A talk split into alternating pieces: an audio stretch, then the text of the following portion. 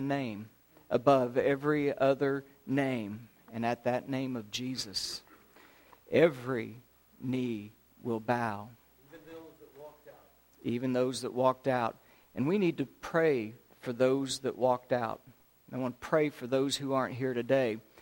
And this has kind of moved me because a part of my my preparation for this week, I told Bobby I had 14 pages of notes by Tuesday. And yeah, and he didn't have time. He only had an hour and a half, and we wouldn't be able to get through. And in that study, I almost didn't use anything because when I sat down to put it into here, I almost didn't use a lot of it, just the ideas from it.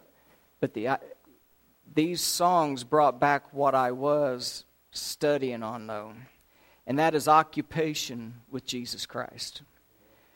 Occupation, and that means your mind being occupied with Christ and that name of Christ and what He's done. And what that means is can you remember something in your life that controlled your thinking? I can remember in 1979,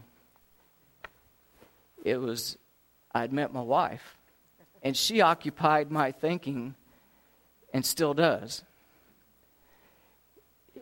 Think about when you were in love.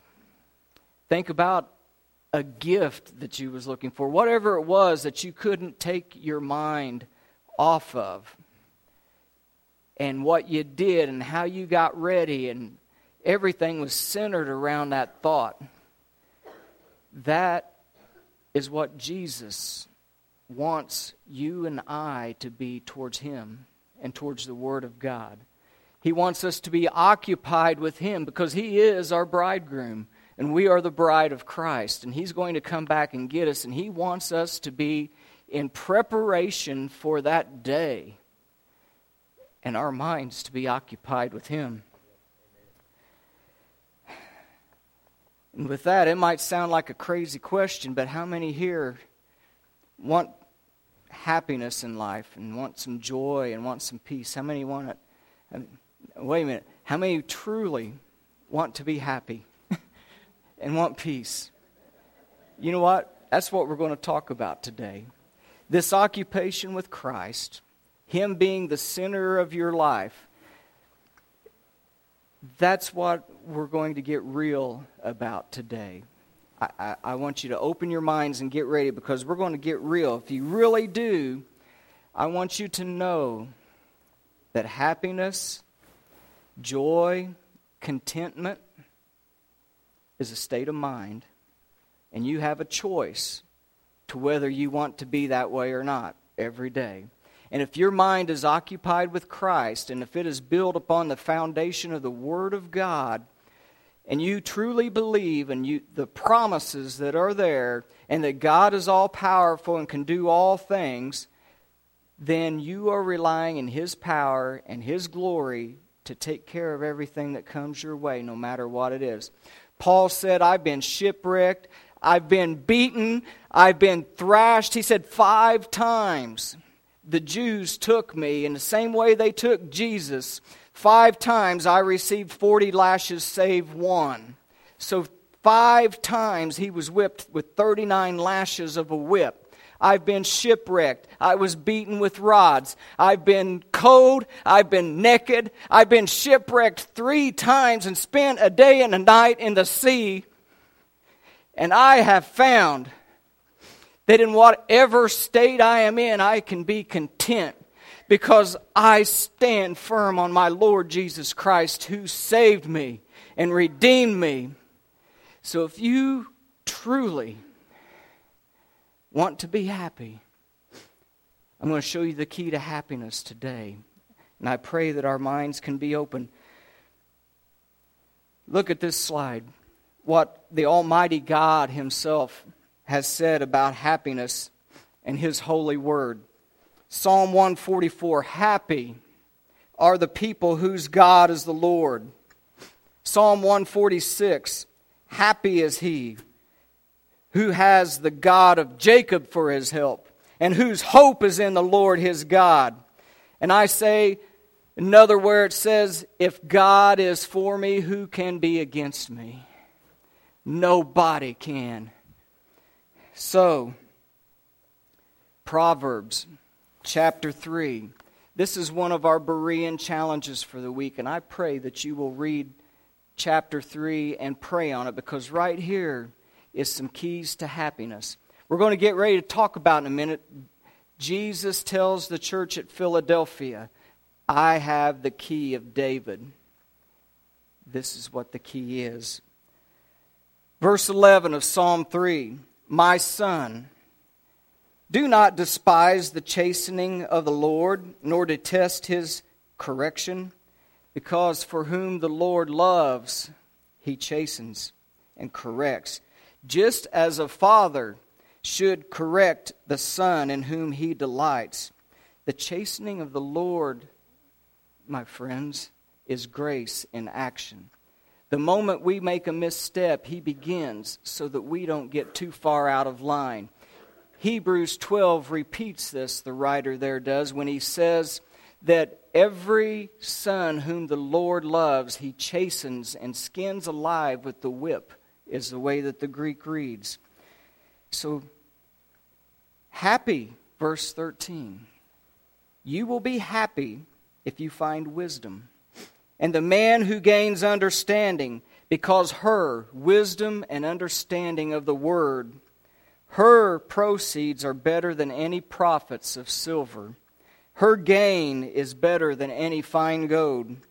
She is more precious than rubies and all the things that you may desire. All the things that you might desire cannot compare with her. Get these promises now. Verse 16 length of days is in her right hand. In her left hand are riches and honor. Her ways provide pleasantness. Her paths will bring you peace. She is like a tree of life to those who will take hold of her, and happy are all those who will t- retain wisdom and knowledge and understanding. The Lord, by wisdom, founded the earth, and by understanding, he established the heavens that be. By his knowledge, the depths were broken up, and the clouds drop their dew. My son, let not them depart from your eyes. Keep sound wisdom, and that means to hold on and to guard with everything you got. Keep it and discretion, so that, some more promises, your life will have life to your soul and grace around your neck. And that's like a necklace that they would wear in those days and like kings would wear.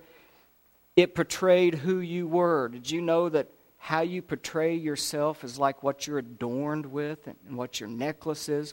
So if you have this, then your life will be adorned with Christ and people will see it. In 2 Corinthians, Paul writes and says that you are a sweet smelling aroma to Christ to all of those that you come in contact with. You are the aroma of Christ. It says here, if you have my wisdom and my word from my knowledge and you understand it and you adorn your life with its principles, it will provide grace to your neck. And you will walk safely in your way, and your foot will not stumble. And when you lie down, you will not be afraid. How many times have you fell asleep to not fall asleep because you kept something kept waking you up and you couldn't sleep? He says, if you are adorned with these things, you will lie down and you won't be afraid. You will lie down and your sleep will be sweet and it would put all of the pharmaceutical makers of sleeping pills out of business. Do not be afraid of sudden terror nor of trouble from the wicked when it comes.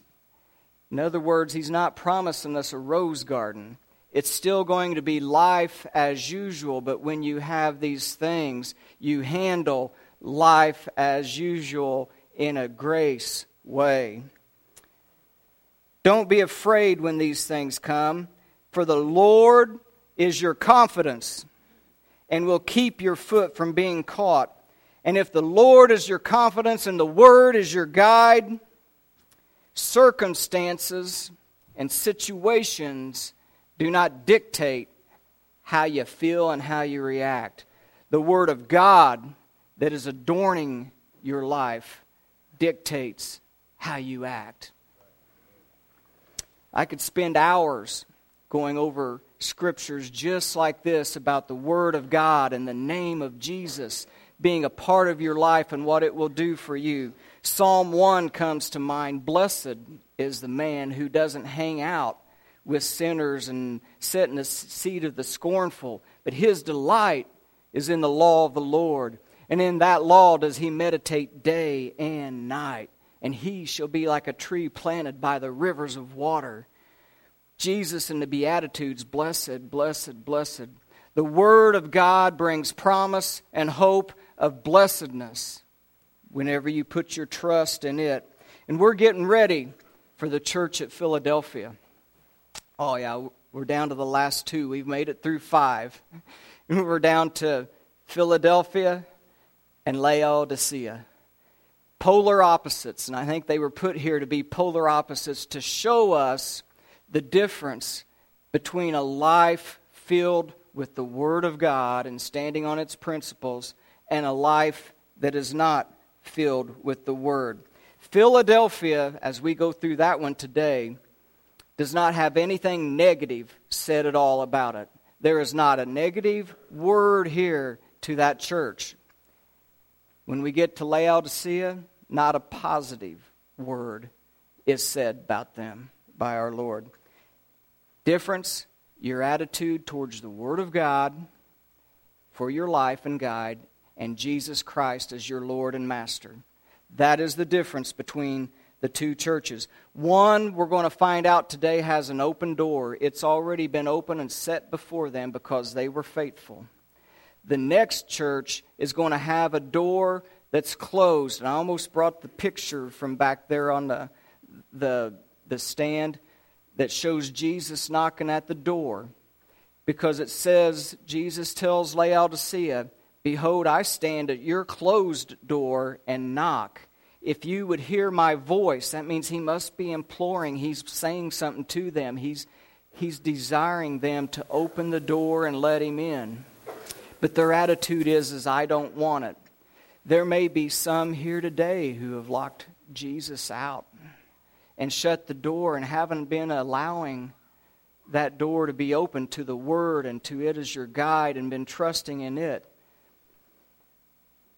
I'm going to pray for you today and myself because it happens to all of us at times, just different times. And that's why last week we talked about, or the week before, talked about the house being framed and, and having the two by fours that supported it because at different times we're the support and the one needing to be supported.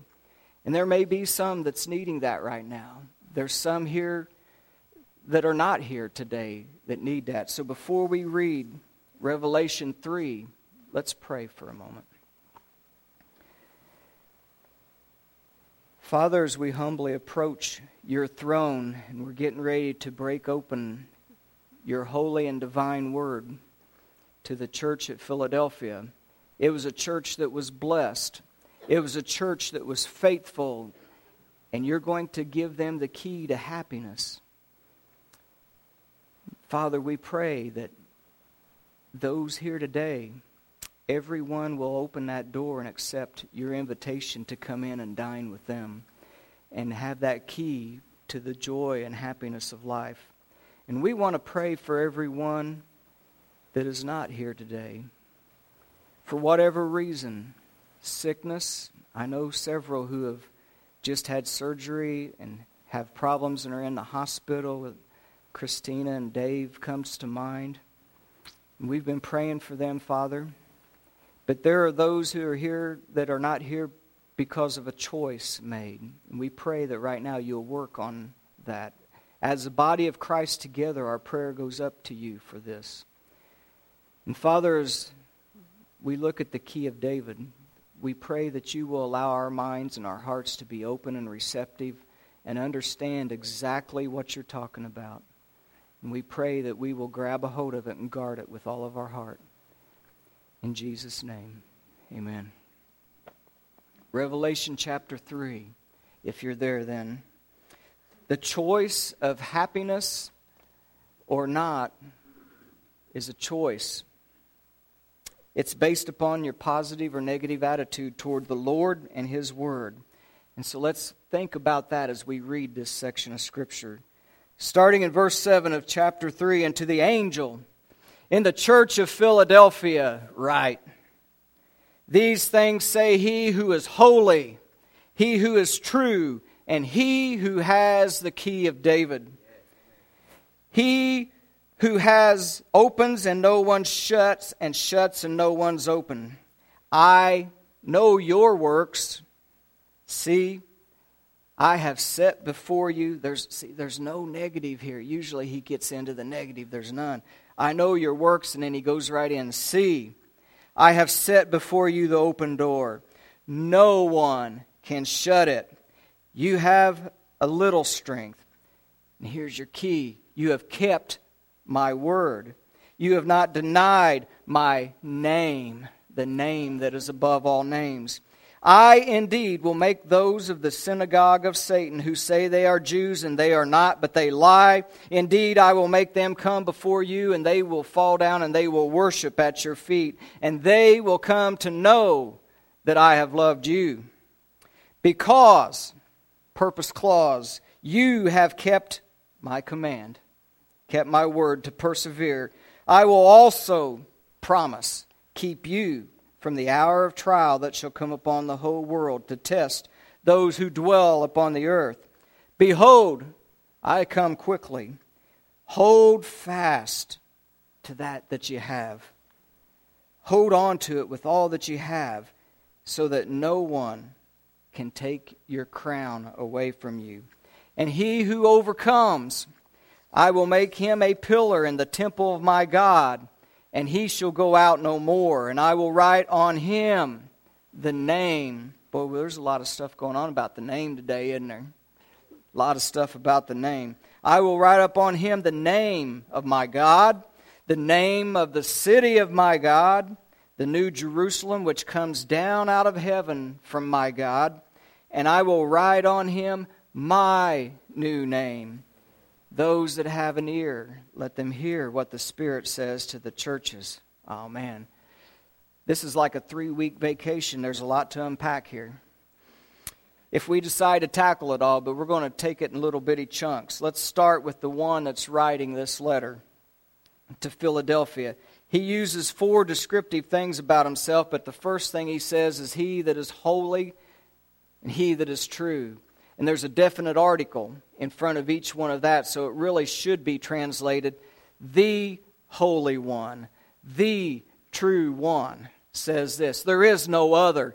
It is the Holy and True One. There is no other name. There is no other holy and true one but the Lord Jesus Christ. So you listen to what I have to say. It means I am set apart and I am truth and it means to be genuine. And when He reveals Himself, and when He talks to you, and when He says this word, it is true, but it is genuine, and it will come to pass. You know, God is, there's a lot of descriptives, omnipotent, you know, all powerful, all knowing, all of these things when we think about God. But do you know there's a couple of things that is impossible for God?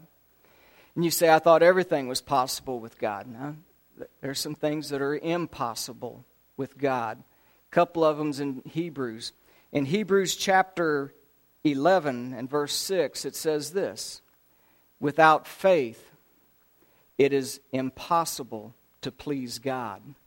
He that comes to God must believe that He is, and that He is a rewarder of those who diligently seek Him. Faith comes by hearing, and hearing by the Word of God. So without your actions being based upon the Word of God as faith in what you do, it is impossible to please God. Hebrews 6, there's another thing that's impossible with God. Because there's two immutable things about God, and one of them is this it is impossible for God to lie, it says. He cannot lie. If he lied, he would not be God any longer. So, what is written in this word, we continually say is true, 100% genuine, and will come to pass. So, when he says, I'm getting ready to give you the key to life and happiness, hold fast to it. I say we ought to hold fast to this and understand what he's talking about. Everything that we have been studying is right as rain because it comes from the one who is the holy and true one. And he cannot lie. I am he who has the key of David. There must be something truly significant about that. So let's open up our minds to what this key of David is. I want to get to David as he's introduced in 1 Samuel 16, and these will be some of your chapters for the Bereans this week to really dig in and see about this life of David and why why did Jesus say I have the key of David because God took a guy who was not nowhere close to being perfect and he has set him up as the example of somebody who was occupied with God and Christ. And so no matter what happened, and no matter how he messed up, he always repented and he always had a heart towards God and he was always occupied with him. So God used David to show us that even when we mess up, as long as our hearts is always searching in that right way, he is set before us as the key that I bless you and protect you and take care of you 100%. And that's the key of David. So let's get in 1 Samuel 16. Saul's not doing very good, and the Lord comes to him and he says, I have found another king that I am going to make in place of Saul. I want you to go to the house of Jesse over in Bethlehem. And I want you to go over there, and of the sons of Jesse, I have chosen for myself. The people chose Saul, but now I am choosing for myself a king. And so he goes over there, and Samuel gets there, and when he does, he invites folks to come to a sacrifice, and he tells Jesse to come and to bring all of your children with you. And so they offer this sacrifice. Samuel's there, and, and Jesse runs his first son through, and he looks at him and he says, Surely that's the one. He's tall, he's strong, he's handsome, he's a military man. Yeah. He plays guitar. That wasn't in there. But he said, That's surely him. And he starts to move, and the Lord says, No, that's not him. So Samuel shakes his head, and Jesse runs son number two. And it says that he ran number two, three, four, five, all the way through seven sons before him. And each time the Lord said, No, not the one. No, not the one. And he said, Lord, you told me to come here to Jesse's house all the way to Bethlehem. You told me that you was going to anoint a king, and he brought all of his sons before me, and you've said no. What gives? He says, Ask him if he's got any more sons. So he goes and he says, Do you have any sons yet that you have not shown me? Jesse says, Yeah, I got one, but he's out with the sheep. He's my youngest. He's, he's you know what, you know what Jesse's thinking? He's insignificant. He doesn't matter much. If you do a, a really good study of David, you will find out that everyone not only misunderstood him, but they underestimated him. Everybody underestimated David. Mom and dad being prime point. Brothers, whenever he gets ready to fight Goliath, the brothers are all mad at him. What are you doing here away from your measly sheep? Why aren't you out there? He was the lowest man on the totem pole. He had no respect from anyone. Samuel says, You got any more boys? And he says, He's out there in the sheep pen. You don't want him. He says, Yeah, bring him here. He comes in. He's a ruddy looking young youth. Lord said, That's the one. He goes over and he anoints him as the future king. A little bit later, Nothing happens right yet. A little bit later, David is told by his father, Go take some victuals over to your brothers that's getting in the battle over there. And he goes, and you got the Philistines on one mountain, and you've got the army of Israel on the other mountain with a valley in between. And they've been standing there like that, looking at each other, because a giant by the name of Goliath has been challenging them. Send a person out here to challenge me. If I win, you're our slaves, and if you win, uh, it, we would be yours. They just stood there shaking in their boots. David comes. He's bringing these victuals to his brothers, and he sees what's going on, and he says, Why is the army of God as yellow as French's mustard? I see how y'all are. He said, The Lord is the one that delivers them into our hands. Nobody wanted to go and fight that man, but he said, The Lord will deliver him. I will go. And he goes, they take him to King Saul. Saul says, You can't do that. You've never been in a battle. He's a soldier from his youth up. He says, The Lord that delivered me from the bear and the lion will deliver me from this man too. So he gave him his blessing and he went. And he goes out there, and you know what Goliath does? Same thing that his mom and dad did disdains him, they laughs at him. Derision. And he looks at him and he says, You're scrawny and you're ruddy and you're little, you're a pipsqueak. You've got a stick and a sling. I've got a sword and a shield and I am twice as big as you are. Am I a dog that you send somebody like this out after me? Then he did something he shouldn't have done. David was all right up to that point. But then it says that he cursed David by his God. Nobody does that. Nobody talks about my God. I am occupied with my God, and He has my presence of mind all the time. And now you've crossed the line, buddy.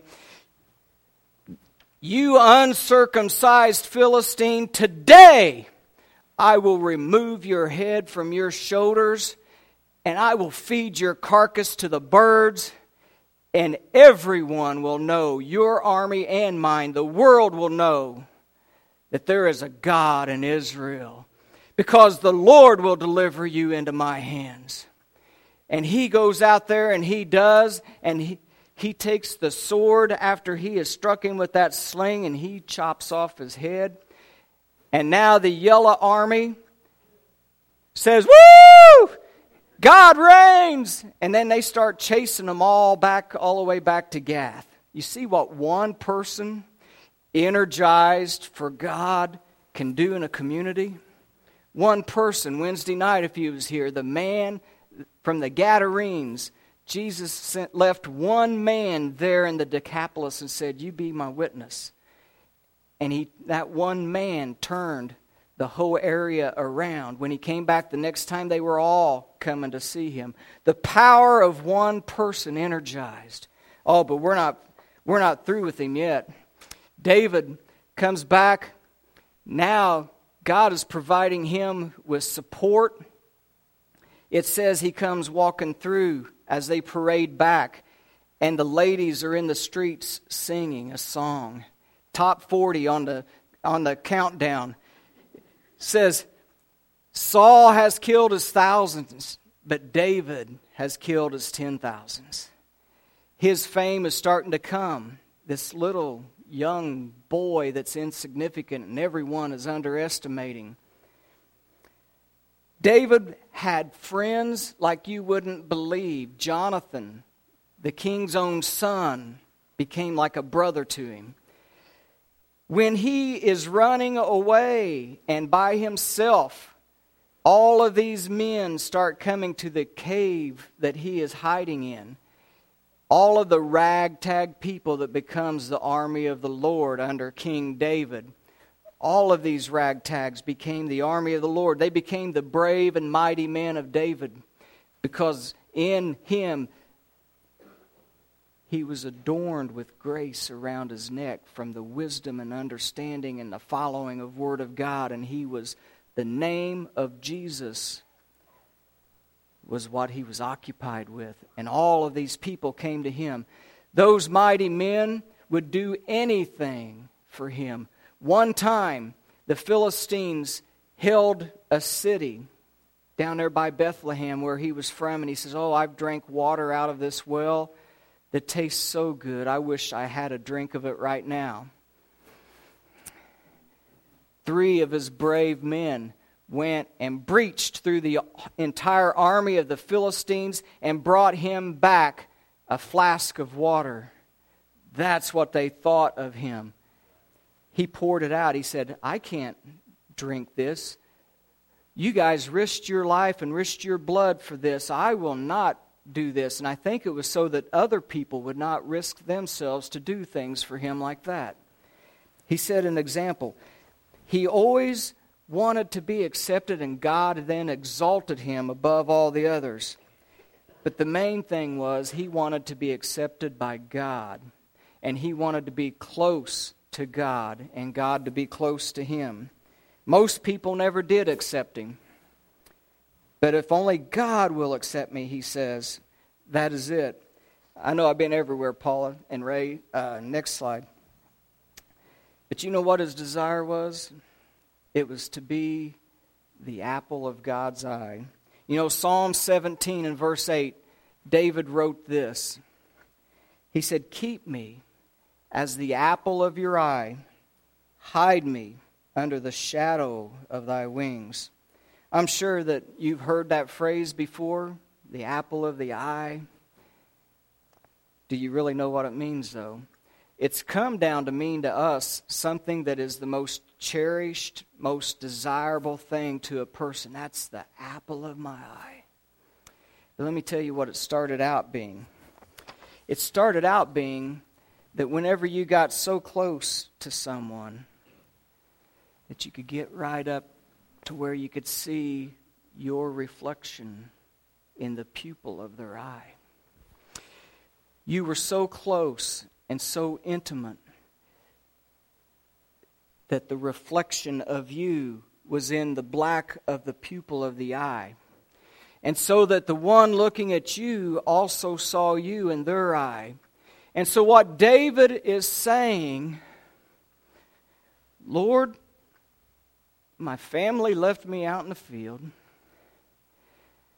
My first wife thought that I was acting crazy when I danced before you bringing the ark, and I had to put her aside and have no more relations with her. I've been rejected by everyone my brothers, the army. I only want to be acceptable to you, and I want your reflection in my eye and mine in yours so that when you, I want to be so close to you that when you see me, you see yourself in me. You see God in my life because I want to be that close to you. That's what he was writing when he said, I want to be the apple of the eye. I want to be hidden under your wings. And when you look at me, you see yourself in me. Isn't that what we are supposed to be in Christ Jesus? We are his aroma. When they see us, they see Christ. Folks, that is the key of David. When Jesus stands there and says, I hold in my hand the key of David, that is the key that says, I don't care what goes on in your life, don't care what other people think or done to you. If you will be close to me, continue to search after me, if you let wisdom and knowledge and understanding occupy your mind, my word in you, and when people look at you, they see me in your eyes and your neck is adorned with me, then I will provide all of those things for you. And life still may be tough, And you might think I'm not there, but I am. And I am taking care of you and preparing you in everything. David so persevered in his life to be like God that this is God's epitaph for David. Years later, 600 years later, when the writer of Acts is penning it, it says in Acts 17 and verse 22 that when God removed Saul as king and he raised up David as king over his people, says God gave this testimony and said, I have found in David, the son of Jesse, a man who is after my own heart. Are you kidding me?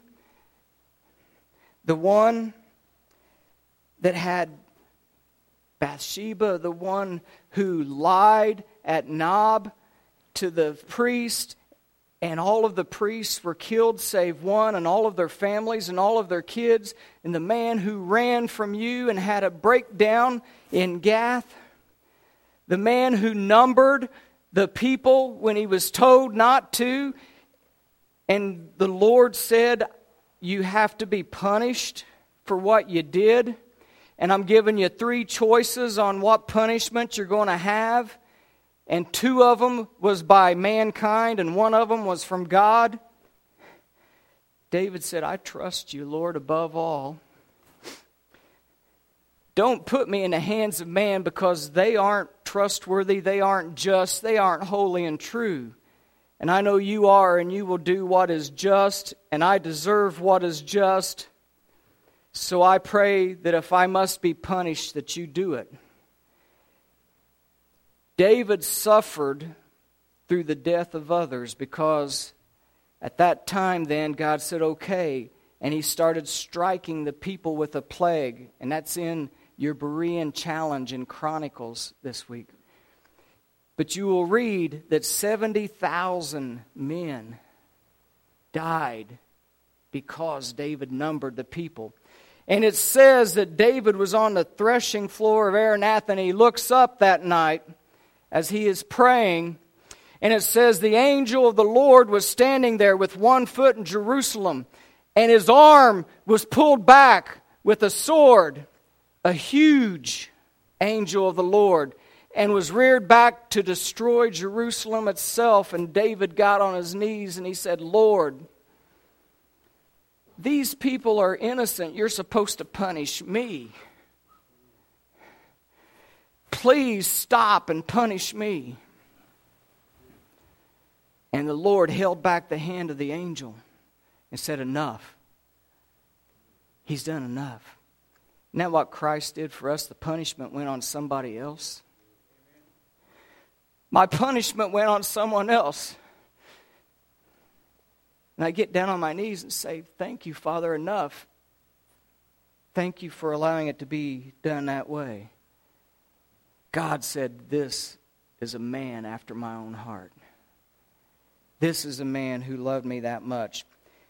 So, therefore, because you have trusted me, and because you have loved me through all of this, listen to what God says He can do. 2 Samuel 7 and 1 Chronicles 17 both say this. Now, therefore, you tell my servant David, Thus says the Lord of hosts, I took you from the sheepfold, from following the sheep, to be a ruler over my people. And, listen to this, folks, because this is our promise too with the key of David from Revelation that we're reading. And I have been with you wherever you have gone. And I have cut off all of your enemies from you. And I have made you a great name, like the name of the great men on earth. That's because you followed me. I took you from the sheepfold and made you king. I cut off your enemies. I blessed you. I was with you every step of the way. Psalm 78 is written like this He chose David, his servant, and took him from the sheepfolds. He was following the little ewes that had the little babies that was bringing the babies to him. And he says, I took you from there and made you king of my people Israel. I gave you my inheritance through them. We get an inheritance through Jesus also, don't we? And he shepherded those people according to the integrity of his heart, and he guided them by the skillfulness of his hands. The key of David, then, is blessing and opportunity.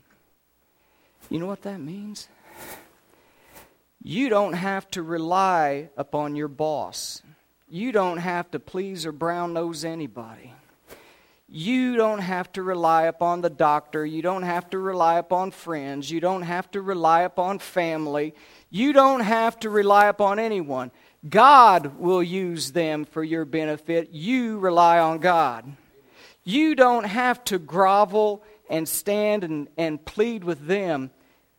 You bow down before God and adorn your life with Him. And He says, I can take you from following a sheep and make you ruler over the greatest nation that is my inheritance. That's what I can do for you because you had integrity of heart. Even in what you did, you always sought me and you always followed after me and you did what I asked you to do when I asked you to do it. And because of that, God now sets up David as the example to all of us of what kind of blessing and honor he can do for those who follow in that pathway and do that. What did we start out with on being happy? Psalm 144 Happy are the people whose God is the Lord. How about Proverbs 3 again? If you hold on and gain wisdom and knowledge and understanding, he says, I will give you length of days, riches and honor, pleasantness, peace, a tree of life, safety, no fear, sleep, if the Lord is your confidence. So, as the worship team returns back up, how does that transfer back to us into Revelation 3? Well, listen. Revelation 3 and verse 8. I have set before you now an open door. The one who is true and holy and holds the key of David as the example that I can set before you an open door that's already opened and no one can shut it.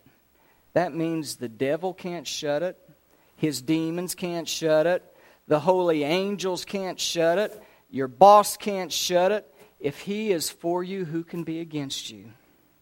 That is the commendation, that's the exhortation to this faithful church that followed him and did his will he says, I give you the key of David, the doors that are open to opportunity and peace in life. That means He will be in charge of your step, and you don't need anyone else to promote you and to take care of you. He still holds the key, He still has it. And it's for us to follow this example.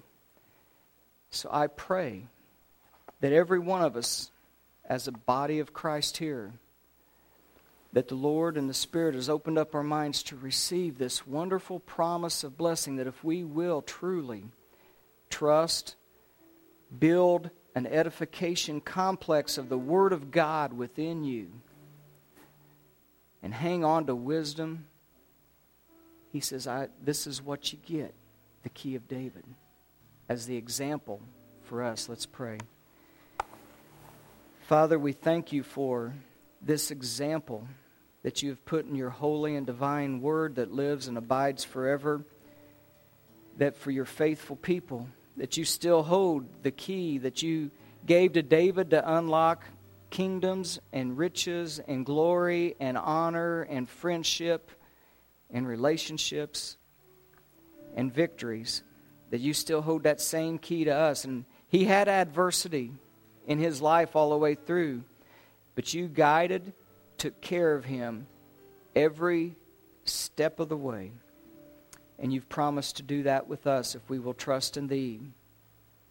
And we praise you and we thank you for what you're about to do in our lives and through our lives in this community. In Jesus' name, amen.